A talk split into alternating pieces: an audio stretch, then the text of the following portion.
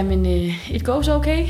Jeg skal i aftenvagt, så øhm, Ja, vi har lige lavet sådan en, en tidlig... Ej, det er overhovedet tidligt klokken 9. Det bare tidligt for mig. jeg føler også, det er meget tidligt. Tidlig morgendate. I virkeligheden så tror jeg, det er meget godt for mig, fordi jeg plejer at bare sove rigtig længe, inden jeg skal i aftenvagt, stå op og tage vagt. Ja. Så det her, det, det føles som om, der er noget dag. Du får noget ud af dagen. Ja. Øhm, jeg føler også derfor, at jeg har sådan en lidt en morgenstemme. Ja, Jeg ved ikke, om du kan høre det. Jeg er sådan En lidt, lille smule. Jeg er sådan lidt hæs. Føler, det, det, det tilfører noget coolness. Coolness til vores, vores lille projekt her. Ja. Det er jo... Øhm, det er jo simpelthen anden gang, vi kaster os ud i det her episode. Ja, Vi mødtes forleden dag, var sammen rigtig mange timer, føler jeg. rigtig mange. Også sådan lidt langsomme timer, føler Ja, jeg. vi var, Vi dvælede vi- i nederlaget. Vi var, ja, vi var både rigtig lang tid om at komme i gang, og så bagefter var vi bare sådan kollapset på din sofa og var sådan her, hvad er det, vi laver? Ja. Hvorfor er vi her overhovedet? Og to, Øhm. brugte sådan to timer på at tage sammen til at tage en lur. Altså, Ja, det var, det er rigtigt. Og så tog vi en 15 minutters lur, Ja. hvis overhovedet så langt.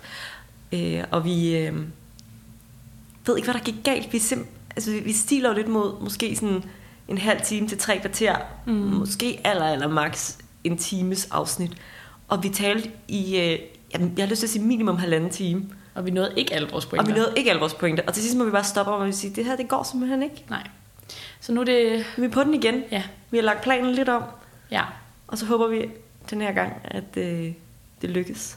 Det kunne blive et rigtig godt afsnit. Det kunne nemlig blive et så godt afsnit. Ja. Det bliver det. Det jeg besluttet for. det. Det bliver det. Og øhm, dagens tema er jo Hollywood fødslen. Hollywood fødsel.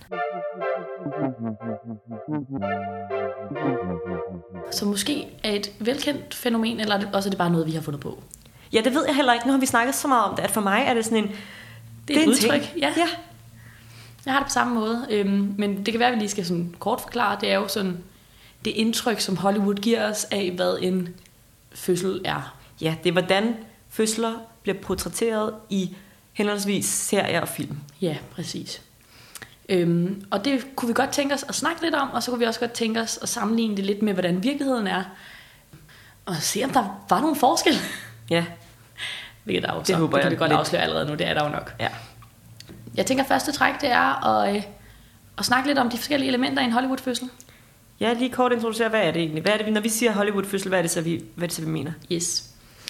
Øhm, jeg har lavet en lille storyline over den klassiske Hollywood-fødsel, trin for trin.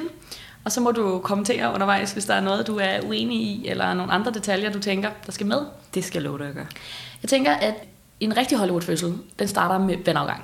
Ja, Og et kæmpe splask af en vandafgang. Mm. Det, skal, det skal være synligt for seeren, så det skal helst være sådan litervis af vand, der lander Ja. lige mellem benene på den her kvinde. Og gerne på et fortog eller et eller andet meget offentligt sted. Ja, det er sådan meget, det er meget, øh, der er ligesom ikke nogen, der er i tvivl. Det er lidt det samme som, at en graviditet rigtig ofte bliver sådan vist ved, at, at en kvinde går ud og kaster op. Ja. Det er sådan ligesom, så er seeren overhovedet ikke i tvivl om, Det hvad det er, der sker. Det samme gælder, hvis vandet går øh, midt på gaden. Så er man ligesom ikke i tvivl Nej. om, at nu er der, en, er der en fødsel på vej. Det er rigtigt. Det er så sandt. Og så sker der jo det, som man jo altid vil gøre, det sekund, man har vandafgang, det er, at man ringer efter en taxa eller en ambulance. Jeg hører øh, en lille smule øh, ironi i din stemme, Siv, Ja, lige nu. Kan det passe? det kan godt passe. det er det, som øh, alle Hollywood-karakterer gerne vil gøre. Ja. De vil gerne meget hurtigt ind på hospitalet, Ja. for de har en, øh, og det er jo også en rigtig formodning om, at de vil føde meget hurtigt. ja, for det gør man i Hollywood. Der føder man rigtig, rigtig hurtigt. Præcis. Øhm, så det er hurtigt ind i en taxa mm. eller en ambulance. Ikke lige ring til hospitalet og snakke med dem. Nej. Der er ikke nogen grund til, fordi at, øh, man ved, at man skal afsted hurtigt. Og så øhm, kommer man ind på hospitalet, så skal man jo fortsat bevæge sig hurtigt. Så gerne i en stol eller en seng triller man igennem hospitalsgangene. Og man skal helst skrige lidt, fordi ellers kan vi jo ikke helt se. Altså ved vi jo ikke, at der er vejer. Nej, præcis. Så man skriger øh, på det her tidspunkt, og, øhm, og så har jeg lyst til at tilføje, at der også gerne skal være en lille smule vold involveret.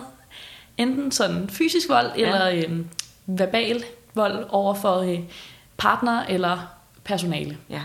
Altså man skal ligesom være, man skal være ud af den. Ja. Fuldstændig ud af den. Og så kommer man ind på en fødestue, og bliver ligesom installeret med øh, nogle ben, nogle ben, flot, med sine ben op i bøjler. Ja. De skal ligesom blive op og hænge, og man skal selv ligge på ryggen. Og så skal der gerne en masse blåt afdækning ud over det hele. ja. Sådan en rigtig god hospitalsscene. Ja. scene. Og der må vi jo sige sådan, jeg ved faktisk ikke, om det er sådan i USA i virkeligheden. Eller om Det er rigtigt.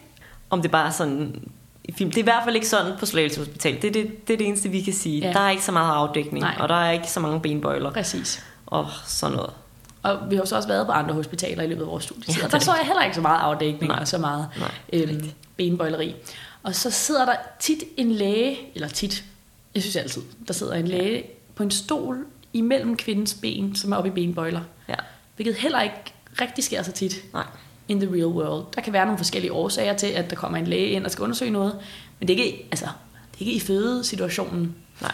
Men sådan er det jo til gengæld i USA, må vi bare sige. Der er Det det, er jo det. per definition en læge, der tager imod børnene. Ja, det er rigtigt. Men vel ikke alle steder. Der er jo også jordmødre. Nogle steder. Ja, men, men øh, ja, det er rigtigt. Det er rigtigt. Der er jordmødre, men oftest så er der er det sådan nogle nurse midwives, okay. der passer de gravide frem Ja. ja. til pressefasen, og så er det en læge, der ja, kommer det ind har du nok faktisk ret i. og, øh, og tager imod. Ja. Ja. Så det er sådan et helt andet system, som jeg ved en lille smule, fordi jeg har været, været på Hawaii og i praktik, men, men trods alt ikke, ikke så meget. Nej. Det er sådan begrænset min viden. Det er egentlig faktisk også lidt det indtryk, jeg har, og det må jeg jo også indrømme, det ved jeg heller ikke, for jeg har heller ikke været Nej. på en, en real-life fødegang i, øh, i USA. Men øh, sådan er det i hvert fald i filmene. Ja. Og det skærer lidt i mine øjne. ja. Ja. Og så øh, føder de ret hurtigt herfra. Egentlig Ja. så er det, det, det er de færreste, der sådan har længere tid på hospitalet, før de begynder at presse. Det er rigtigt. Så det er bare direkte i gang med at presse. Og ikke sådan så mange gange. Altså, du kan godt føde et barn, selvom det er dit første barn, på en enkelt pres eller to. Ja. Det er sådan, Hvis du bare får at vide, at nu skal du virkelig presse igennem. det er rigtigt. Nu skal du virkelig presse igennem og lytte. Ja. Ja. Og så ligger der en kvinde, som jo har fuldstændig svedigt hår. Ellers så kan man ikke se, at hun er født. Så sådan helt vådt, klaske, sjaske hår. Øhm, og så får hun født det her barn, men det kommer så ikke op til hende. Nej. Jeg tænker, det, øh, det bliver ligesom taget lidt væk. Eller... pakket ind. Ja. Det er i hvert fald ikke, altså jeg ser jo for mig, de fødsler jeg er med til, at børnene kommer op til deres mor med det samme. Ja. Altså de, de sidder stadig fast på en navlesnor, og så får man det her varme, klistrede, lidt slimede barn op til sig, men det er det, som, som kvinden har brug for, og barnet har brug for. Ja. Men ikke i Hollywood. Hud mod hud. Ja, præcis. Det preacher vi ret meget, hvor ja. Vi kommer fra. Ja. Så, så derfor, det, det irriterer mig også altid helt vildt meget. Har de, for det første har de jo dem, der føder masser af hospitalstøj på, og så mm. har barnet en hue og masser af håndklæder eller tæpper viklet omkring Ja. sig, og så op til sig. ja. Så der er, bare, der er ingen kontakt mellem mor og barn. Nej. Hvilket, ja, også er lidt anderledes, end det vi er vant til. Og lidt træls. Ja, Ja. Øhm, og så er fødslen slut. Der er ligesom ikke nogen moderkage, eller noget blødning, eller noget som helst, der kommer efter fødslen. Det er bare done. done and done. Ja. Ja, Og det er jo så faktisk, må man sige, der hvor Hollywood er ret udramatisk. ja, lige, på- ja. Der er bare sådan, så er det overstået. Ja. Det er rigtigt. Og så har jeg lyst til også at tilføje, at sådan, efter fødslen, så bliver ligesom klippet til en ny scene, hvor barnet ligger bag en glasrude med en masse andre børn i et babyrum af en art. Ja, Som jeg aldrig har set i virkeligheden. Nej. Nu har jeg heller ikke været i USA, så jeg ved heller ikke, om det eksisterer, eller om jeg det er forældre. ikke, om det eksisterer. Jeg ved, det har eksisteret i Danmark for lang tid siden. Mm. Det var også en ting, at man havde sådan et babyrum, sådan så at mødrene kunne sove efter fødslen og få hvilet. Der er selvfølgelig en, noget i tanken der, ja. men også et eller andet meget brutalt over, at barnet skal ligge inde i det her rum med alle de andre børn alene. Men jeg forstår, jeg forstår slet ikke, hvordan det har fungeret i praksis. Jeg tænker, jeg, jeg forestiller mig et rum fyldt, det er jo ikke det, man ser, men det Nej. jeg forestiller mig, hvis man skulle gøre det i virkeligheden, ville være et, et rum fyldt med skrigende børn. Det er nemlig også det, jeg tænker. De sidder altid, de ligger jo bare og sådan smiler. De er Ja. ja. også vågne. Det er ikke, fordi de sover i det rum. Nej. De ligger og smiler og sådan bevæger sig lidt, men de er aldrig kede af det. Eller Nej, og sådan det forstår jeg grædende. ikke. Ja. Nå, det er spændende. Ja. Men hvis vi så vender en lille smule tilbage til virkeligheden, ja. Hvor, hvor tæt tænker du så, at det her øh, billede, du lige har tegnet af Hollywood-fødslen, er på det billede, vi ser i hver til hverdag? Øhm, ret langt fra. Ja. Og jeg må jo sige, altså der er jo, der er jo nogen, der føder på en lidt Hollywood-agtig måde. Men øh, det er simpelthen de færreste. Ja, Det og det er i hvert fald meget, meget sjældent, Ja. hvis ikke nærmest ikke eksisterende, når man er førstegangsfødende. Ja, det er Og rigtigt. det er mange af de her Hollywood-fødende alligevel, synes jeg. Øhm, så jeg tænker, det ville være godt at få snakket lidt om den normale Ja, fødsel, eller den den, den, Virkelige. den realistiske fødsel. Ja. Men jeg, jeg tænker egentlig, at måske kunne det være et meget fint sted lige at tage en øh, tekstbogen, og så øh, lige Yes. få konkretiseret, når vi snakker om sådan en helt virkelig realistisk fødsel, hvad er det så, man kan forvente af den? Det er det, vi gør. Tekstbogen. Fødslen deles typisk op i fem faser. Første fase er begyndende fødsel, også kaldet latensfasen. Her er vejerne ofte uregelmæssige, det vil sige af varierende styrke og varighed, og med varierende pause. Livmorhalsen afkortes, og livmormunden, der ellers er lukket, begynder at åbne sig. Denne fase kan vare alt fra et par timer til flere dage. Næste fase er udvidelsesfasen. Her er kroppen i aktiv fødsel, altså er den godt i gang med at føde. Livmormunden har typisk åbnet sig 4-6 cm, når denne fase begynder. Vejerne er regelmæssige, har en god styrke, så livmormunden åbner sig yderligere. Når livmormunden har åbnet sig helt, det vil sige, at den er 10 cm åben, går man ind i næste fase. Det er nedtrængningsfasen. Her skal barnets hoved bevæge sig igennem bækkenet, helt ned til det kan skimtes mellem labia. Denne fase tager i gennemsnit en time, men kan godt tage længere tid. Når barnet har bevæget sig ned igennem bækkenet, begynder pressefasen. Det er normalt, at denne fase kan tage alt for få minutter op til en time. Så er barnet født. Efter fødslen af barnet kommer efterbyrdsfasen, og det er her moderkagen fødes. Efter det lille indslag, så øh, vender vi frygteligt tilbage til, øh, til Hollywood-fødslen. Og det, som jeg har fundet ud af i min research om det her emne, det er, at man ligesom kan dele Hollywood-fødslen op i to emner, eller to kategorier. Mm. Og den ene er sådan den komiske fødsel, og den anden er den dramatiske fødsel, som jo selvfølgelig knytter sig til enten drama, serier, film Ja, eller komedier. makes sense. Øhm, så de der øh, serier som for eksempel Friends, eller film som Knocked Up, Ja, de har ligesom til et valg at gøre fødslerne til sjove, mm. og hvor at, øh, ja, det kan godt være, at der er nogle dramatiske elementer, men de bliver ligesom ikke gjort til noget særligt andet, end at de, sådan, de er der. Ja. Øh, det kunne være sådan noget med, at øh, Rachel i Friends, hun, øh, mens hun presser, så finder man ligesom ud af, at barnet ligger med numsen nedad. Og det, det er...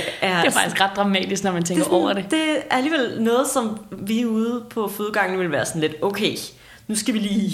Ja, Og her, der bliver det bare ligesom gjort sådan til, at du skal bare lige presse lidt hårdere, fordi det er lidt sværere nu, og så presser hun en enkelt gang, og så altså nu kan jeg ikke huske den scene sådan specifikt, men jeg tænker også sådan noget som Phoebes fødsel, for eksempel i Friends, med ham der lægen, som Ja. er meget fokuseret på the funds, som jeg faktisk er lidt, lidt i tvivl om, hvad er. Det er også, men han nævner det meget. Ja, og det er jo også sådan, det har jo ikke noget med fødslen at gøre, men det er lidt den der portrættering af, at du kommer ind, du har brug for, at der er nogen, der er der for dig. Og en fagperson, der sådan Præcis. er, er seriøs, og så er der sådan en irriterende mand, Ja. læge noget. Og det er faktisk, altså sådan, jeg har tænkt lidt over det, efter vi snakkede om at lave den her episode, at personligt så, hvis jeg sådan skulle tage mine egne, øh, de fødsler jeg er med til, så har jeg jo ikke lyst til, at nogen af dem skal være direkte komiske eller direkte dramatiske.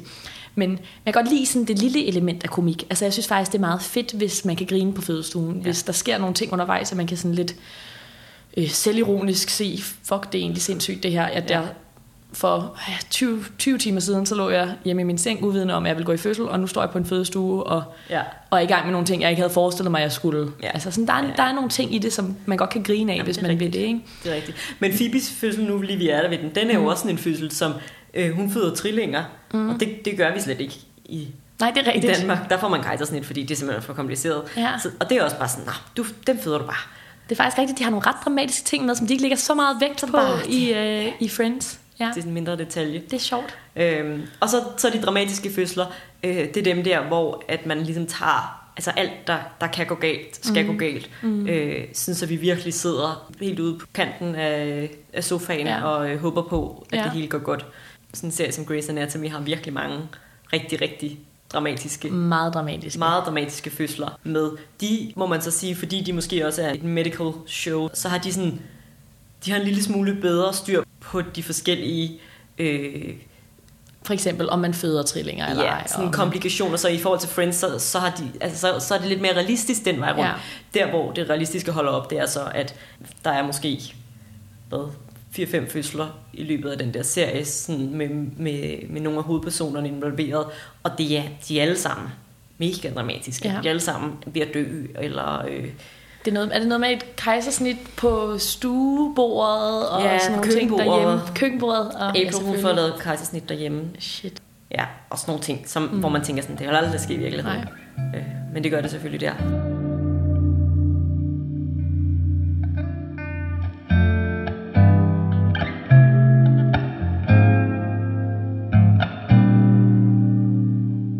Nå, det er faktisk, altså jeg synes faktisk, det er meget, øhm, det er en meget god opdeling, du har lavet her. Mm. Den komiske og den dramatiske fødsel.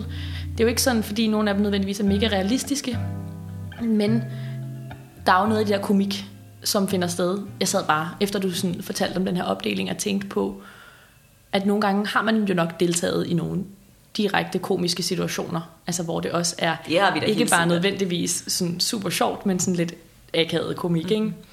Øhm, jeg kom til at tænke på, fordi i Knock, Knocked Up, der øhm, besøger Catherine Hegel, som er hovedkarakteren Allison, eller spiller Allison.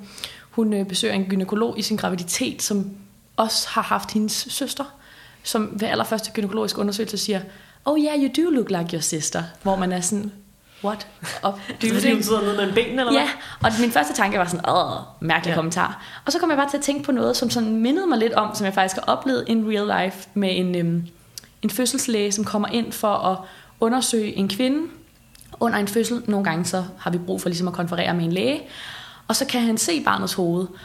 Og så øh, siger han, og jeg tror, han tænker, at det er sådan en, det er sådan en sød, lille, flink kommentar, så siger han, øhm, dit barn har samme hår, øh, hårfarve som din kønsbehåring. Og der var jeg sådan, eller håret på hendes hoved. Du kunne også bare have sagt, du kunne også bare have sagt, dit barn har samme hårfarve som dig. Det var sådan, jeg stod ved siden af, og jeg var sådan, that is weird. Altså sådan, du ved, der var et eller andet ved det der, som var flinkt, men stadig sådan lidt mis, misforstået. Ja, Nej, det er præcis. Og det er jo sådan nogle der ting, hvor man tænker Ja. sådan, der er nogle ting, som bare bliver hverdag for os, ja. som jo i virkeligheden nok er sådan lidt komiske for, øh, for de par, der kommer ind og oplever det. Ja.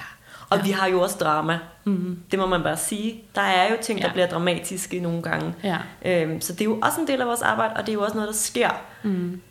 Det, som man nok bare må sige, Hollywood gør, det er så at, at køre den lige, de, de skruer lige en ekstra Tag op. tand op for alt, hvad, hvad der kan skrues op Ja. for, ikke? Altså jeg kunne i hvert fald godt tænke mig, at vi tog det sådan lidt trin for trin. Hvad sker der under fødslen? Øhm, sådan i den realistiske, normale, man er nok, vi er nok nødt til at sige typiske fødsel, fordi som du siger, der er jo nogle fødsler, der er meget dramatiske. Bare sådan så, at når man kommer ind og skal føde sit første barn, at man ikke tror, at man vil få kæmpe vandafgang, at man skal skynde sig derind, og man bliver lagt op i benbøjle og føder på ryggen, og bum, så har man født. Ja. Fordi at så er der nogle ting, man bliver lettet over, mm. tror jeg også helt sikkert, men også nogle ting, som man bliver måske lidt overrasket over. tager lang tid. For Ja. eksempel.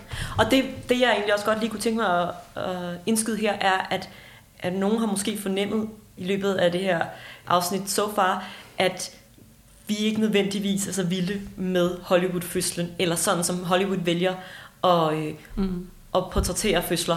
Og det er jo fordi, vi har lidt en idé om, at det giver folk, der ikke ved noget om fødsler, folk, der ikke har født før, eller ikke har været med til en fødsel før, et urealistisk ja. billede, både i forhold til netop, hvor lang tid det tager, men også i forhold til, at det er noget meget dramatisk, eller Ja. noget, der er meget, Man skal skrige hele vejen Ja. igennem. Og, meget ekstremt. ja. Og vi frygter lidt, at det kommer til at, det er kommet til at præge sådan, den gængse opfattelse af, hvad en fødsel er. og selvfølgelig, hvis det er det, der er ens udgangspunkt, hvis du ikke, som du selv siger, har været med til noget mm. fødselsrelateret selv, hvor skulle man så ellers få sin viden fra, ud over Hollywood? Ja. Ja. Så vi, vi kunne godt tænke os at bryde den lidt ned, og lige ja. se, sådan, hvad, hvordan er det så? Præcis. En ting, som jeg synes er, altså, der hvor jeg synes, det skiller sig mest ud, der er rigtig mange ting, der skiller sig ud fra, fra den realistiske fødsel, men, men det er det der med tid. Mm. Altså tid er ikke rigtig et begreb i. Hollywood-fødslen. Det hele går så hurtigt, og der er selvfølgelig også fordi, det skal, altså, der er ikke nogen, der vil gide at sidde og se på 24 timers øh, opstarts eller hvad vi skal kalde det. Så, så der, er, der er bare ikke det der begreb om, at fødsler tager lang tid mm-hmm. i en øh, i film. Nej, men jeg tænker, at jeg forstår godt din pointe, at det skal være dramatisk og underholdende, mm. men jeg har jo lyst til, at man sådan kunne gå ind på hospitalet, eller kunne ja. Sætte sig ned i sin egen bil og køre stille og roligt. Ja. At der var sådan, selvom at Du mener, man kunne godt nærme sig Præcis. Noget, der mindede mere om virkeligheden. man kunne godt give uden, et indtryk af, at hun ikke fødte på en halv time. Ja, uden Øhm. at de skulle sidde og, sidde og se hele forløbet. Præcis. Det er rigtigt, det tænker jeg også. Ja. Men det er bare, det, det er virkelig største delen af det her. Det er både, at det tager tid, mm. og også, at tingene ikke eskalerer så hurtigt. Ja. Altså, både det, når, når vandet rent faktisk går som det første, hvilket jo ikke er så ofte. Det er cirka 10% øh, af fødsler, der starter med, at vandet går. Men når det gør det, så er det igen virkelig sjældent, at det går med et plask. Igen, mm. der, vil, der vil være nogen, hvor det, hvor det sker sådan. Men langt de fleste vil opleve sådan noget med, at der er noget vand, der løber, og så bliver man i tvivl. Er det, er det vandet, der er gået? Eller, mig, der tisser i eller er det mig, der tisser i bukserne ja. ellers? Og, og nogle gange kan vi som fagpersoner, når de kommer ind og skal tjekkes for, om vandet er gået, også være i tvivl om, hvad der er op og ja. ned på det hele. Så, så det er meget mere den fornemmelse, end det er den der, ja. sådan, nu er jeg sikker på, at vandet er gået. Ja. Øhm. Hvis vi lige starter med bare at snakke om det her vandafgangselement. Ja. Hvor er kvindernes underbukser henne? Altså det er bare, det er ufatteligt for mig, hvordan at de altid kan få et kæmpe plask, og så Altså, der er ligesom ikke noget med våde bukser. Ja. Det er meget mærkeligt for mig. Ja, men det er rigtigt. Man skulle tro, der ligesom var at det der øh, lille lag af bomuld ville, ville stoppe plasket bare ja. en lille smule. Jeg tænker, man vil have sådan en, wow, altså det kunne godt være, der kom en masse væske, men så blev det mere sådan en, wow, jeg blev helt våd, ja. inden det ville være sådan, en, det løber ned ad benene. Oh, jeg hørte en lyd, og så kigger ja. man ned. Ja, meget mærkeligt. Ja. Altså, jeg synes jo, et, et klasse eksempel på det, det er i um, The Backup Plan, ja. som er en film med ingen ringer end Jennifer Lopez, J-Lo, ja. som øh, bliver gravid ved insemination, og så møder hun selvfølgelig den dag, hun er blevet insemineret, manden i hendes liv, som en hver Hollywood storyline vil tillade det. Og øhm, hun har nemlig vandafgang til et bryllup, hvor hun danser, tror jeg vist nok, og så er der bare vand på gulvet lige pludselig. Ja. Og hun har en fancy kjole på og så videre. Og så efter den her vandafgang, så er det som om, i den her film, så er alt vandet jo gået. Ja, og så er der ikke mere vand derinde. Nej, og hun er ikke våd, så hun sætter sig ind i en taxa, og hun går rundt og så videre, og sidder ned og rejser sig, og bliver ikke våd. Og jeg tænker, hvis hun havde haft underbukser ja. på, eller bare haft væske på benene, som ikke bare var røget i en stråle lige mellem de to ben, så var hendes, altså, så havde hun jo haft en våd plet på den der kjole. Ja. Jo, jo, det er jo altså også en ting, det må vi sige, selvom vandet er gået, så bliver der jo ved med at løbe vand. Ja. Så man, altså, det er jo sådan noget med et kæmpe stort bind, Præcis. og så er der jo, løber der jo vand frem til fødslen ja, nærmest, har det, lyst til at sige. det er ikke J-Lo-style. Nej. Nej. Men øhm, det er jo så bare et element, man kan kritisere, kritisere Hollywood-filmene ja. for. Men det samme gælder i virkeligheden, for lige at vende tilbage til fødslen, som vi kender den. Mm. Øhm, når man forvejer som det første, mm. så er det jo heller ikke sådan, fordi det er også det, jeg synes, man tit ser i film og serier. Det er, at fra første V, så er man sådan her, jeg tror, jeg er i fødsel, ja. eller sådan, jeg har vejer. Ja. Og så er det, man skynder sig på hospitalet. Det ville være en dejlig hvor, verden, hvis det var sådan. Ja, det ville være vildt, eller det ville, det ville være... Jeg tænker faktisk, jeg tænker egentlig, der er noget, noget meget øh, nænsomt over det der med, at det starter blidt, og så tager mm. til, så man ligesom kan nå at vælge sig til smerten. Det vil være en simplere verden. Men det, det vil være en simplere verden, det er helt ja. klart. Øhm, men jeg synes, det er tit det der med sådan, åh oh, nej, jeg har vejer. Vi må hellere skynde os afsted. Mm. Øh, man ser det i, i, i Friends, da øh, Phoebe får vejer. Mm. Øh, hvor det også er sådan, nu, nu må vi hellere se at komme, komme derud Det er af. rigtigt. Hvordan er det? De har et eller andet, skal de til Atlantic City eller sådan noget? Er det det? Og så lige pludselig så hun sådan, det kan vi ikke, jeg, jeg er i fødsel. Ja. Og der må vi jo sige, at sådan, jeg tænker, en normal kvinde vil have sådan en fornemmelse af, at hun fik lidt ondt i lænden, eller ja, måske lidt menstruationssmerter, at der var et eller andet, der murede, og så vil hun ikke tænke over det til at starte med, og så først senere være sådan, kan vide om det her er fødslen, der er i gang. Det, det. Ja, så det, det, øh, der er bare, der er bare sådan, det er bare lidt et andet, en lidt en anden måde. It's a different world, ja. Og det, og det er netop det der med den lange opstart, og det, de mange vejer, og mm. det sådan langsomt udvikler sig. Mm. Det er det, der er det typiske billede på en realistisk fødsel. Ja. At fødsler har brug for tid. Ja. En film, hvor de har gjort det her ret godt, det er Knocked Up, hvor at Catherine Hegel, hun, bliver, øh, eller hun går i fødsel derhjemme, og begynder sådan stille og roligt at pakke en taske, og bliver sådan lidt for smertepåvirket til det. Og så det, hun gør, i stedet for at skynde sig afsted, det er, at hun laver et badekar, eller fylder et badekar med vand, og tænder nogle lys og noget musik, og så ligger ned, så ned i badekarret, og ligesom prøver at håndtere vejeren derhjemme. Og jeg kan faktisk huske, bilder jeg mig ind, mm. at se den her film, før jeg var jordmorstuderende, og tænke, hvad laver hun? Ja, altså, kan du komme afsted? Præcis. Hendes kæreste kommer så, eller hvad man kan kalde ham på det her tidspunkt, kommer ind på, om man har set filmen eller ej, men der er selvfølgelig lidt drama mellem dem. Han kommer hjem til hende, og man kan fornemme på ham, at han er sådan, vi skal videre, altså sådan, mm. vi skal afsted. Og hun er bare sådan, nej, jeg skal bare ligge her og lade min krop arbejde. Mm. Og der tror jeg, jeg tænkte lidt ligesom ham sådan, kom op af det kar, kvinde menneske, og kom i noget tøj, vi skal afsted. Og når jeg ser det nu, så er jeg bare sådan, ja, selvfølgelig skal du det. Ja. Altså, det er jo det, du skal. Du skal finde nogle måder at håndtere det derhjemme, og, og lige lade kroppen sådan begynde at lave regelmæssige vejer og komme i gang. Altså lidt ligesom vi har snakket om i tekstbogen, at komme ind i den aktive fase. Ja. Fordi man aldrig ved, hvor lang tid man er i begyndende fødsel. Så man kan komme alt for tidligt ind på et hospital, hvis man skynder sig afsted med det samme. Lige præcis. Og det er jo bare det, der må mm. vi sige, Ja. lige præcis det hun gør, er jo ja. totalt oplagt. Det der med at gøre, gøre det så behageligt som muligt. Så hun er meget fornuftig der, Catherine Hegel, at hun lige sådan laverende rejser derhjemme, og kroppen kommer godt i gang. Men det er så måske også den eneste gang, jeg har set det i en Hollywood-sammenhæng, og det var jo nok også derfor, jeg blev så overrasket mm. og lidt irriteret også faktisk. Ja. Der er lidt derhen af i, mm. i How Met Your Mother, da Lily skal føde. Der, øh, der får hun vejer øh, derhjemme, øh, og der øh, er hun sammen med sine to venner. Mm. Og de er nemlig også sådan, skal vi ikke, skal vi ikke derind af, hvor hun Ja. siger, nej, jeg har fået at vide, at der skal være cirka 4 minutter mellem vejerne, før det giver mening at tage ind på hospitalet. Ja. Øh, og så får hun dem til at fortælle historier for ligesom at, Ja. ja. at holde hende, hendes sådan, hjerne beskæftiget en Og lille det tænker smule. jeg, tænk, nu har jeg ikke set lige nødvendigvis den der scene, fordi jeg kom ikke lige så langt i How I Met Your Mother, men øh, tænk, hvor dejligt det må være, når man har ondt og er sådan lidt ved siden af sig selv og skal vende sig til en fødsel, og være hjemme på ens sofa og høre historier fra ens venner, Ja. i stedet for at sidde i et venteværelse eller på en eller anden grå hospitalsstue. Ikke? Lige præcis. Ja. Så sådan, det findes enkelte steder i Ja. Hollywood, det der med sådan lidt et billede af, Ja. af opstartsfasen i fødsel. Og det er, også, det er noget, vi har snakket om også, ikke? det her med, at hvis man kun har Hollywood-fødslen, lige minus de her to rigtig gode eksempler, mm. øh, med sig som sin sådan, grundlag, så vil man jo nok være bange for at komme for langsomt ind på hospitalet. Ja. Ikke? Man tænker, okay, man skal skynde sig så hurtigt man kan, og tasken skal være pakket og sådan nogle ting. Hvor, når vi kigger på hinanden, vi har jo ikke født nogen af os to.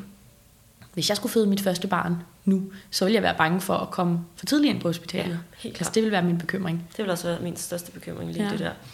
Øhm, og det er jo fordi, vi netop at vi ved det der med, det det i virkeligheden kommer til at gøre, mm. det er, at det trækker det helt vildt ja. ud, hvis man hele tiden render frem Ja. og tilbage på hospitalet. Så Ja. når vi har øh, førstegangsfødende som regel i telefonen med vejer, og vi sådan prøver at overtale dem til at tage nogle timer derhjemme, så kan jeg godt nogle gange føle, at de har det som om, at vi ikke vil se dem, eller Ja. ja. vi ikke vil have dem ind på hospitalet. Og det er overhovedet ikke det, der Nej. er virkeligheden. I virkeligheden vil vi jo bare gerne have, at de får den bedste Oplevelse, oplevelse, ja. muligt. So true. Og, og når det så er sagt, så ved man jo ikke, altså man kan jo ikke nødvendigvis selv afgøre, når man er fødende derhjemme, hvor langt man er i fødslen, og så må man jo komme ind, hvis man har brug for et checking. Vi har jo også tit kvinder, som kommer ind til en snak eller noget smertelindring, og så tager ja. Hjem igen. Og det er jo heller ikke rigtig portrætteret i Hollywood. Man kommer jo ind, og så er man altid i fødsel. Ja, lige præcis. Bortset fra, og det, faktisk, synes jeg, det synes jeg er lidt komisk, men det synes skaberne af den her film nok ikke. Men øhm, New Year's Eve, ja. Den der nytårsfilm med en masse forskellige historier, der øhm, jeg så den her den anden dag, for lige at blive sådan lidt inspired til den her episode. Og der er der ligesom to par, der konkurrerer om at føde først i det nye år. Mm. Fordi man får 25.000 dollars, hvis man føder det første barn. Hvilket jeg heller ikke forstår. Altså, der, er, der er noget her. Det må vi gerne, det kan vi også lige afsløre. Det skal jeg altså heller ikke i dagens, eller det skal jeg i hvert fald ikke i Danmark. Nej, du var jo faktisk på, lige en afstikker, du var jo ja. faktisk på arbejde nytårsnat, Ja, og fik besøg klokken 3 ja. af et TV-hold. tv-hold, som skulle, ligesom skulle snakke med den, den, der havde født det første barn på Slagelse sygehus Ja. i det nye år. Jamen, det var en joke. Også fordi, jeg havde tænkt, jeg gad ikke rigtig arbejde nytårsaften, men inde i mit hoved, så havde jeg også lidt romantiseret det der med det første barn, der bliver født i 2019, og det bliver mega charmerende og sådan noget. Og så var der fuldstændig stille. Altså, der var ikke noget at lave, så man sad bare sådan, det var dejligt lige at kunne være sammen med sine kollegaer og fejre nytår på den måde, men det var også sådan, okay, jeg kunne også godt bare have været sammen med mine venner nu. Ja. Og så klokken ja, tre, kvart over tre, så kommer der et tv-hold fra TV Øst, som skal filme det her barn, og jeg er bare sådan, der er, altså der er ikke nogen børn i afdelingen eller noget som helst, så de ender med at filme mig i stedet. Så det var så fyldskab op, vidderligt. Øhm, det var virkelig, øh, jeg tror alle var skuffet over situationen. Jeg tænkte sådan, der kunne også godt have været et barn, og de tænkte i hvert fald, hold nu op, der skulle have været et barn Der her. skulle, ikke? der, det var overhovedet ja. ikke det, de havde forventet. Hvis de havde puttet 25.000 dollars bonusen oven i det, så havde det været sådan en virkelig nedtur. Ja. men øhm, i den her film, så gør de det, og det synes jeg jo er en lidt sindssyg ting at gøre, men øh, det skaber selvfølgelig en god historie. Og så er der de her to par, som begge to gerne vil i fødsel. Det er så nytårsaftensdag-agtigt. De prøver at gøre, hvad de kan for at føde, så de kan føde lige efter 12. Og de ved simpelthen begge to, det er jeg meget fascineret over, de kommer nemlig ind på hospitalet samtidig. Der ved begge mænd, hvor åbne deres kvinder er. Så spørger øh, sekretæren sådan, øh, hvor langt er de i fødsel, og så råber den ene mand 4 cm, og den anden råber 6 cm, og der tænker jeg, How hvad do er you det know? præcis?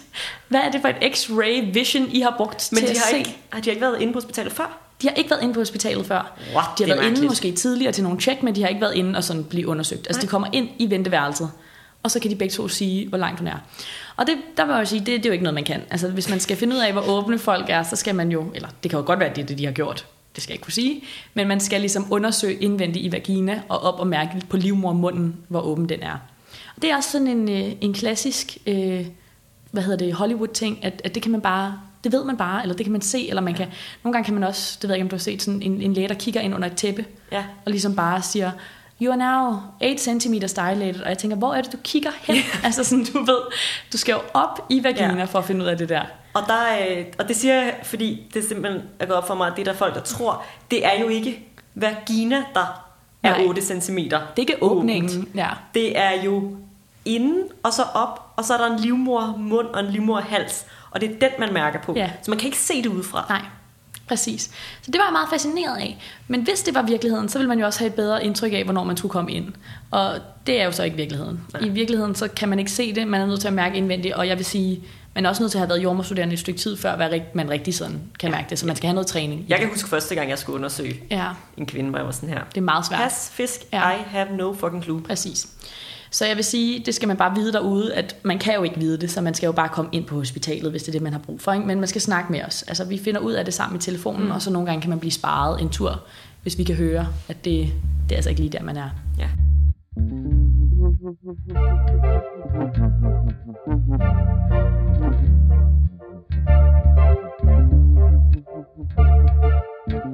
Og så i forhold til det der med øh, transport derind, Ja. så må vi bare sige, at sådan noget som for eksempel en ambulance mm. ind på hospitalet, det er aldrig, det er for det første aldrig noget, man selv arrangerer. Nej. Det er noget, som vi arrangerer, hvis vi tænker, ellers så når hun simpelthen ikke, ikke har ind i tide. Og det, Nej.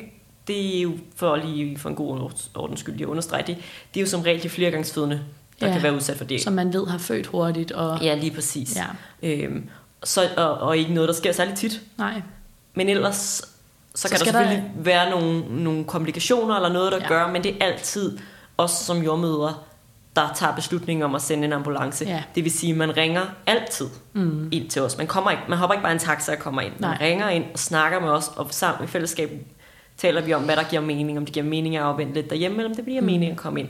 Ja. Så den der, det der billede øh, af at blive hentet en ambulance, det sker også i øh, en af mine all-time favorite øh, ungdomsserier, One Tree Hill, Oh, hvor yes. at Haley går i fødsel under øh, deres graduation. Hun er i gang med at holde sin valedictorian speech, og så der er lidt det der samme, som vi talte om tidligere, så er der, får hun vejer, og kan med det samme mærke, nu er jeg simpelthen i fødsel. Og så øh, ser man, hvordan øh, hun og alle vennerne går ud af skolen, sådan mm. i slow motion, og hvordan hun går ud til en ambulance, lægger sig op på en borg og bliver kørt væk. Og den stod simpelthen klar, eller hvad? Jamen, det ved jeg da simpelthen ikke. Det gjorde den da, åbenlyst. Hvis nu hun skulle... Hvis hun øh, nu hun skulle finde på at gå i fødsel. Ja. Øhm, Hvor er det fedt. det sker ikke. Det er ikke Nej. en ting. Nej, præcis. Nej, det må man bare sige. Og så er der jo så også fasen, udvidelsesfasen. Så selv hvis man kommer ind på hospitalet for at vide, at man er i aktiv fødsel, eller, altså det kan vi jo også nævne, hvis man føder derhjemme, det kan man jo også. Så selv når man ligesom har fået de her regelmæssige vejer, og man har været i gang et stykke tid, Og er de der 4-6 cm, som vi ligesom har, har konkluderet, er der, hvor man er i aktiv fødsel? nemlig, så tager det altså også en del timer at åbne sig helt. Så øh, det kommer selvfølgelig lidt an på fra kvinde til kvinde, og især om man har født flere børn, eller om det er ens første barn. Men man skal forberede sig på, at man også kommer til at bruge mange timer på bare at arbejde med vejer der. Så det der med at komme direkte ind og presse, det er altså de færreste, der gør det. Ja, det må, det må man bare sige. Ja. Og, øh, og den der tid, man så har bruger på øh, udvidelsesfasen, det er jo der, hvor man netop går rundt på en fødestue, og, Mm. og øh, måske er man i et badekar, hvis man har lyst til det. Måske står man lidt under bruseren, måske mm. sidder man på en bold, måske... Altså man, vi som jordmøder opfordrer egentlig til, at man er ret aktiv Ja. og får bevæget sig, fordi det bare netop også fremmer fødslen. Ja. Så det er også... Øh, det er sjældent, at man bare ligger i en, i en, i en seng, ja. som man jo også tit gør på film. Så ligger Ja. man i en seng på ryggen. Og så, når man så har åbnet sig helt, så øh, er der jo nedtræningsfasen, og det synes jeg er en af sådan de helt store ting, som folk ikke ved. Også selvom de kan godt have gået til fødselsforberedelse eller læst bøger i graviditeten, som faktisk har et helt andet grundlag end bare Hollywood. Men der er mange, der bliver overrasket over, når man er fully dilated eller helt åben, altså når livmormunden har åbnet sig de 10 cm, at barnets hoved også skal bevæge sig ned igennem bækkenet. Altså det skal op fra bækkenindgangen og helt derned, hvor man kan sådan skimte det mellem labia. Og det, øh, det ville bare være fedt, hvis man var forberedt på det, ja. at det kunne tage nogle timer. Og det kan det nemlig. Ja. Så det der med, at man ikke bare fra det øjeblik, at jordmoren ligesom har konkluderet, at man er 10 cm, mm. skal presse, Ja. ja. men at der rent faktisk er nogle gange en time, nogle mm. gange flere timer, Ja. hvor at, øh, at man lige skal have barnet ned Ja. igennem bækkenet. Præcis. Det er, det er en helt ægte ting, og det kommer bag på mange derinde Ja. der i. Jeg har sådan en, øh, en god sammenligning her, hvis man sådan har lidt svært ved at forholde sig til, hvad betyder det her med, at der er noget, der skal bevæge sig igennem ens bækken, og, øhm, og hvornår må man presse, eller en kvinde. Hvis man siger til en kvinde, for eksempel hun er fuld åben, og hun så spørger, må jeg presse? Mm. Hvor jeg tænker, "Mm, du har jo slet ikke den der pressetrang. Så kan man jo sammenligne det lidt med, hvis man skal på toilettet. Og det er jo den samme fornemmelse. Fuldstændig. At øhm, når du skal på toilettet, så får du, det er jo også en form for pressetrang, hvis man i hvert fald er sådan lidt jordmornørdet, at øh, når, når der står noget afføring i endetarmen, som kommer helt ned og sådan trykker på ens bækkenbundsmuskler, altså de muskler, der er lige inde under hudoverfladen, så får du sådan en fornemmelse af, at du har brug for at gå på toilettet. Og det kan være, når du står nede i Netto, eller hvis du sidder midt i en time i skolen, eller et eller andet, at du sådan, nu skal jeg på toilettet. Ja. Det er ligesom den der fornemmelse af, at du vil gerne presse, der kommer til dig. Og det er det samme, hvis der står et hoved i vagina. Måske en lille smule mere voldsomt, ikke? fordi det er et hoved. Et hoved. At det, når det står op i bækkenindgangen, så er det de færreste, der kan mærke en fornemmelse af, at de vil på toilettet. Ja. Men når det ligesom bevæger sig ned og nærmer sig bækkenbundsmusklerne, Ja. så får man sådan en fornemmelse af, at man skal presse. Så det kan måske hjælpe en lidt, når man sidder øhm, enten ikke er gravid, eller man er gravid og bekymrer sig om sin fødsel, og tænker sådan, det der med at skulle presse er en helt sindssyg ting. Ja. Så tænk, at man har et behov for at presse. Altså, Man har lyst til det. Præcis, man har lyst til det. Lidt ligesom hvis der, man er totalt forstoppet, og der er en kæmpe lort i ens endetarm, og man bare tænker, det her det kommer til at gøre ondt, men jeg har brug for at gå på toilettet. Det er lidt den samme fornemmelse. Altså sådan super mærkelig sammenligning, ikke? men på en eller anden måde giver det også god mening, at du ved godt, det gør ondt, og der er også noget i det, som er smerte, eller det er helt sikkert rigtig smertefuldt, men det er et behov, du har. Mm. Altså det er ligesom en... Ja, øh, og, øh, og der må man bare sige, at, at faktisk synes jeg, at de fleste synes, at det er lidt befriende, når de får lov til at må, må presse os. Mm. Altså hvis, hvis man er en af dem, der sidder derhjemme og sådan, synes, at det virker helt mm. vildt svært Ja. og hårdt og urealistisk, Ja. så, øh, så oplever jeg, at mange siger sådan, det var vildt fedt, da jeg endelig måtte presse, Ja. eller endelig kunne presse, fordi at man, øh, man har brugt rigtig mange timer på ligesom bare at tage imod de her vejer, og bare blevet bedt om sådan, træk vejret henover dem, træk vejret Ja. henover dem, træk vejret henover dem. Og så det der med endelig at må få lov til at være med, Mm. spiller i det her, og mm. få lov til at gøre noget, det tror jeg mange synes er en befrielse. Ja. Og det er måske også et meget passende tidspunkt at snakke lidt om hele den her rygleje ting, som er meget Oh, dominerende yes, i please. øh, Hollywood. At, altså, har man nogensinde set en fødsel på tv, som ikke var i rygleje? Det kan jeg ikke. Jeg kan ikke se det for mig. Kan Nej. du? Nej, jeg tror det ikke. Nej. Og så hvis man lige går tilbage til afføringssammenligning, har man så nogensinde set nogen ligge ned og komme af med afføring? Altså, det, altså jeg kunne ikke forestille mig noget mere ubehageligt. Så hvis man kan sådan forestille sig, det er lidt den samme fornemmelse, man har, ja. Som at man, sådan, at man skal på toilettet, så er der faktisk rigtig mange stillinger, som vil være rare at gøre det i. Det kan være stående, eller man kan stå på L4, eller Sidde på, på siden, hook, eller, eller- ja, ja. på hook, et eller andet andet. Ikke? Bare sådan, rygleje er der også mange, der føder i, hvis de synes, det er rart, men der er bare også rigtig mange andre muligheder. Ja, og det er ikke sådan, at man skal føde på ryggen. Mm-hmm. Og faktisk er der... Altså, jeg opfordrer tit til at komme rundt i andre stillinger. Det er simpelthen fordi, at der er noget med, med bækkenets anatomi, som gør, at det bliver en lille bitte smule mere besværligt mm. at presse på ryggen. Mm. Ja, så er der nogen, der bedst kan presse der.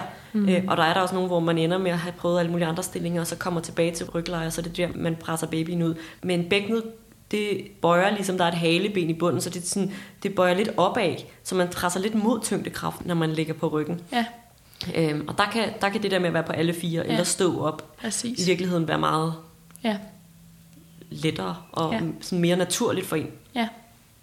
Det er i hvert fald godt at vide, synes jeg. Der er ja. Nogle gange nogen, der kommer ind på en fødestue, og så siger man det til dem, og så kan man fornemme, at de tænker, Ja. hvad er det for en sindssyg tanke, du har der, at man skal føde i nogle andre stillinger. Og det kan jeg da egentlig også godt lidt forstå, hvis man ikke har snakket om det med nogen, eller fået en fornemmelse af, at der var andre stillinger i en rygleje. Men det er der altså. Ja.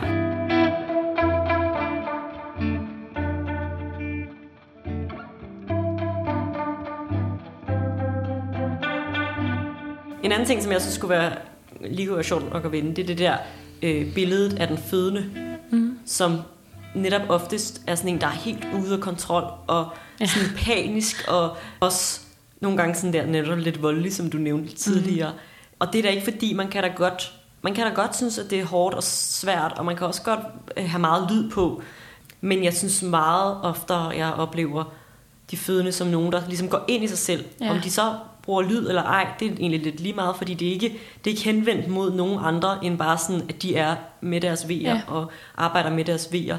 Øhm, så det der, man tit ser med sådan udadreagerende, der sådan slår til højre og venstre, skriger af deres partner og jordmoren og sådan noget, det, det, det er fandme sjældent, jeg ser det. Ja, det vil jeg også sige. Det er meget sjældent. Og det faktisk, altså apropos det, så partneren får også sådan et, altså et bestemt look i mange Hollywood-film, mm. som øh, også lidt panisk og øh, har brug for at komme afsted hjemmefra meget hurtigt, og har brug for at bare komme over på hospitalet, hvor der er en anden, der kan hjælpe. Jeg synes ikke, det er så tit, man ser en, en partner, der rent faktisk sådan, deltager meget aktivt i fødslen. Nej. Og det er jo også altså meget anderledes end virkeligheden. Lige præcis. Det synes jeg da i høj grad, de par, jeg arbejder med, gør. Ja. Altså, de, det, er da, det er da et fælles projekt. Jeg synes, de er vildt gode ja. partnerne til at tage, tage aktiv del i fødslen og hjælpe den fødende. Og, mm. altså, det synes jeg virkelig i høj grad, ja. jeg har i hvert fald, man ser i virkeligheden. Jeg har tit tænkt på, øhm, det var endnu en gang Knocked Up, den er meget classic movie, der fik mig til at tænke på det, fordi at der øh, hvis man kender sådan the storyline af Knocked Up, så er det sådan en karrierekvinde, som har et one night stand med en, en fyr, der er sådan lidt slum. Han bor med fire af sine venner og rører hash hele dagen lang og har ikke noget job og sådan nogle ting. Mm. Og så bliver hun så gravid, og så dater de lidt, men finder ud af, at de ikke rigtig skal være sammen. Indtil fødslen, og så under fødslen kan man fornemme på hende, hun bare er sådan, okay, du er faktisk mega cool. Og det er øhm, sådan et klasse eksempel på noget, jeg har tænkt rigtig meget over under studiet og mit jordmorarbejde, at hvis fødslen var den første date, man havde med en fyr, så vil det fortælle seriøst meget om, hvordan sådan kernen af ja. ham er. Fordi den her fyr, han er ung og sådan lidt lallet og tænker, at han bare skal feste hver weekend, men når det så kommer til stykket, ja. så har han læst alle børnebøgerne, og han har også gjort et børneværelse klar, og han ved, hvad der skal ske under fødslen, og han vil gerne støtte hende i at gøre ja. alle de ting, hun har brug for. Så når hun siger, jeg kan ikke overskue det, du er nødt til at snakke med lægen, så går han ud og siger, vi har aftalt det her og det her og det her. Altså han er ja. virkelig sådan hendes advokat og mm. hendes klare hjerne, fordi mm. hun selv bare hele tiden har ved, at hun skal arbejde med. Ja. Og det synes jeg bare er sådan et smukt, smukt eksempel. Fordi nogle gange så oplever jeg, at der kommer folk ind på fødestuen, som ser mega tjekket ud, eller ser ud som om, at de er et rigtig godt match, men som godt kan gå, gå lidt skævt af hinanden under en fødsel. Mm. Og hvor partneren har svært ved at aflæse, og det kan også være svært. Mm. Men, men der er nogle gange nogle mænd, der kommer ind, hvor man tænker sådan, han ser lidt skræmt ud, han skal lige sådan vende sig til settingen, ja. og så blomstrer han bare op til at være en sindssygt god støtte, hvor man er sådan, wow, ja. det havde jeg slet ikke set for mig, at du var så mega cool. Altså sådan, mm. Jeg synes virkelig, man så kan blive rigtigt. overrasket over nogen, nogen, man bare ville have gået forbi på gaden og tænkt sådan, okay, der går en meget sådan gennemsnitlig mand, og så tænker man, du er bare en vinder, altså. har du ikke den der fornemmelse? Jo, jo, jo, det har jeg helt klart. Ja. Og jeg synes, det er så rigtigt det der med netop, at det, det kan man bare ikke se. Mm. Øh, sådan ved første øjekast. Og, og der er bare virkelig nogle par, hvor man tænker, altså der er også nogle gange, det må jeg bare indrømme, hvor jeg tænker sådan, huh, ja. øh, jeg er spændt på, hvordan det kommer til at foregå videre for jer ja. to, fordi der er der noget kommunikation der, der Præcis. er lidt svært, eller noget aflæsning af hinandens ja. behov, der er lidt svært. Og så er der par, hvor jeg bare tænker sådan, oh my god, I er da perfekte ja, for præcis. hinanden. Det er så vildt. Og det, den sådan del bliver ikke rigtig portrætteret i Hollywood i hvert fald. Der er partneren, hans rolle er meget bare at være på sidelinjen og få transporteret hende og pakket tasken-agtigt. Ja. Der må jeg sige, det er sådan, synes jeg er en virkelig stor del af vores fag. Det er det, partneren. Ja. Ja, jeg tænker måske, at det næste, vi skal snakke om, det er sådan, hvor realistisk hele fødselsshowet ser ud. Hvis man ikke øh, selv har været på en fødestue, så ved man måske ikke nødvendigvis, hvor mange forskellige kropsvæsker og ting og sager, der kan komme i spil på sådan en stue. Men øh, det tror jeg godt, de ved i Hollywood nogle gange, at de skal på en eller anden måde få skabt noget, der ligner lidt noget et eller andet. Jeg har læst mig frem til, fordi nu googlede jeg det her for at finde ja. af, at det tit bliver brugt syltetøj og cream cheese til at smøre babyerne ind, så de ligner Fuck, hvor special. ja.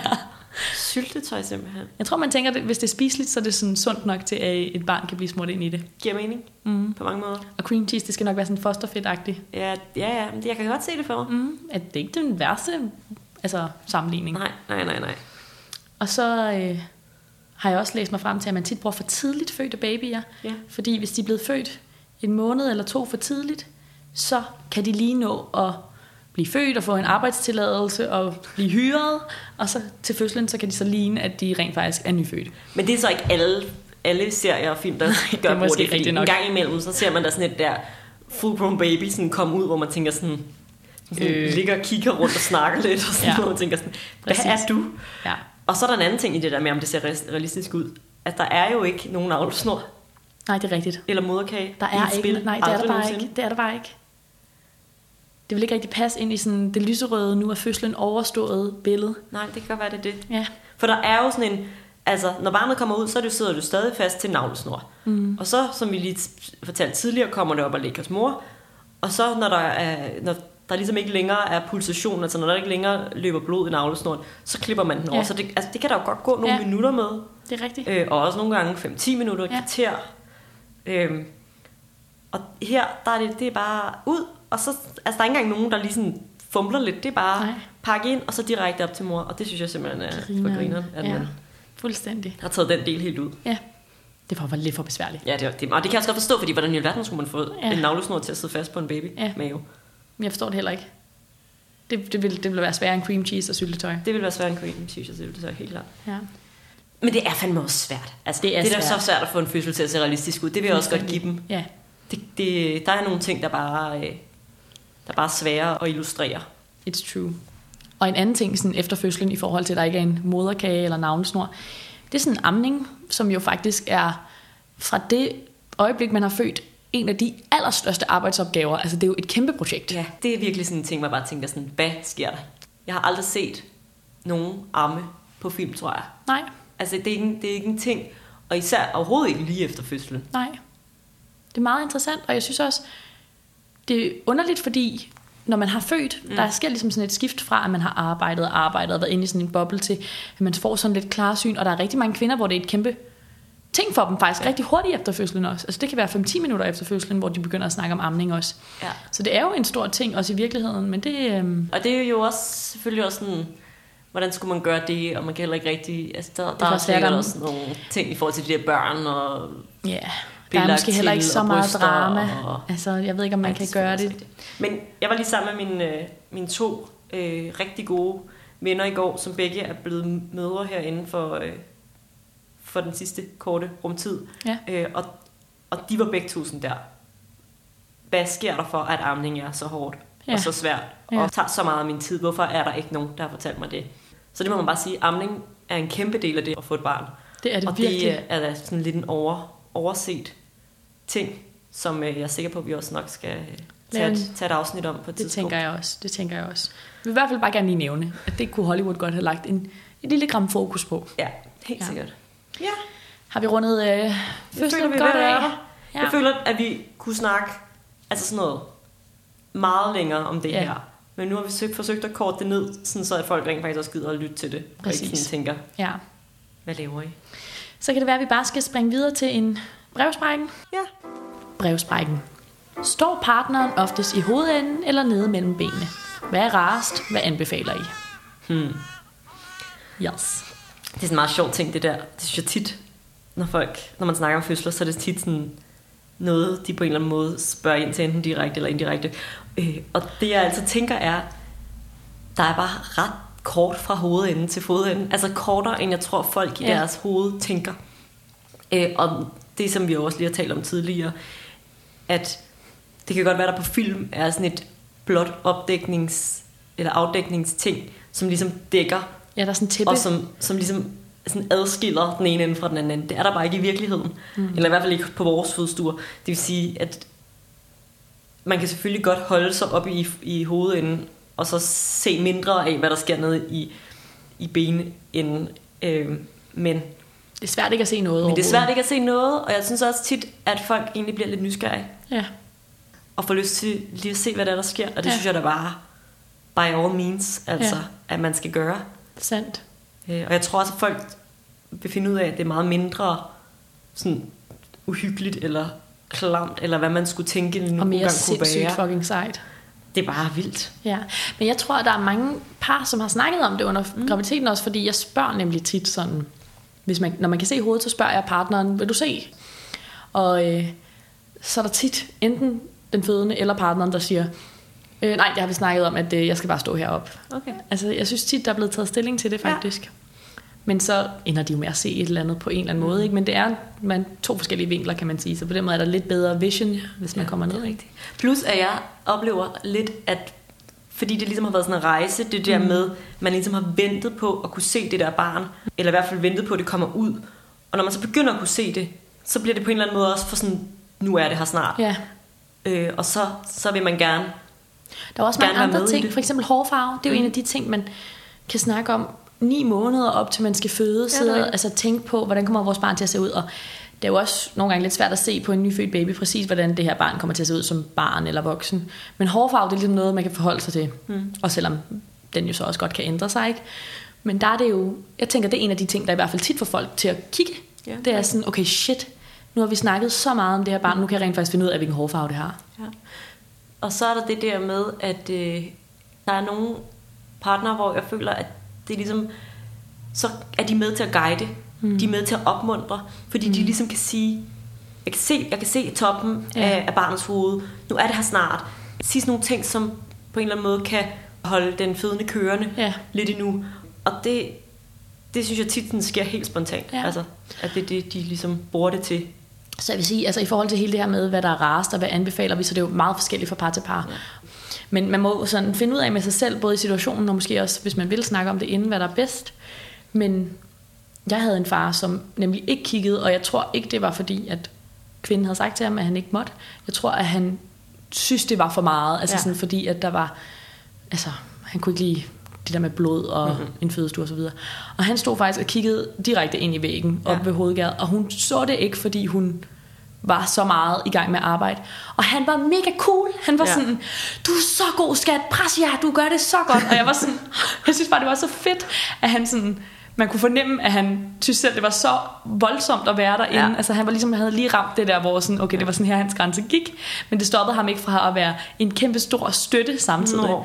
Så jeg tror sådan, der gik det op for mig, okay, måske er det heller ikke så vigtigt, lige om man kigger eller ej. Ikke? Nej, nej, nej, men, øhm, men han fik på sådan snedig vis øh, ikke kigget, og det lagde hun ikke mærke til. Altså sådan, mm, det var fint. Det var ret cool. Ja. Men jeg tror slet ikke, man kan sige, hvad vi anbefaler faktisk, Nej. hvis vi skal vende tilbage til det. Ja. Der, altså vi anbefaler ikke noget, mm. vi anbefaler, at man gør det, man ja. er tryggest ved. Øh, dog kan man sige, at hvis man som fødende ligesom for inden fødslen har tænkt, det tror jeg ikke, jeg har lyst til, mm. så skal man bare vide, at de grænser, man har, når man sidder hjemme i dagligstuen, er nogle andre, end dem man har, når man har gennemgået en helt fødsel. Mm. Fordi det er en af de ting, jeg synes er allermest fascinerende ved at være jordmor, det er, at altså selv de mest blufærdige mennesker smider deres hæmninger og bliver ligeglade. Mm. Og er så meget til stede i den fødsel, at de bare er der og ikke ja. bekymrer sig om, hvordan de ja. ser ud, eller om nogen kan se dem, eller om de er nøgne, eller ja. om deres bryster er fremme, eller sådan. Det, det, det, det er sådan ligesom det er noget andet, det mindre detaljer. Ja. Og det synes jeg er vildt fedt. Det er rigtigt. Så jeg tror, at hvis man har en idé om, at det vil man ikke kunne lide, så vil man blive overrasket over, ja. at man bliver ligeglad. True, true. Skal vi sige, at det var et, øh, et svar det synes på spørgsmålet? Jeg. Det er godt. Så skal vi også til at pakke sammen snart, så jeg kan du skal i aftenvagt. get it together og komme mm. på vagt. Ja. Du har glemt nogle babyer? Ja, og oplevet noget knap så Hollywood-agtigt. Ja. Du har fri de næste par dage? Jeg er fri. Jeg har haft fri rigtig længe nu, føler jeg. Jeg har snart haft en uges, uges fri. Det var nice. Og jeg skal først på arbejde lørdag aften. Nice. Mm. Nice, nice. Ja. Nå. Vi siger tak for denne gang. Det gør vi. Ha' det så godt så længe.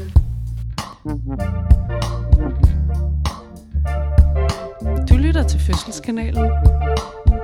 Det er sgu da fedt, mand.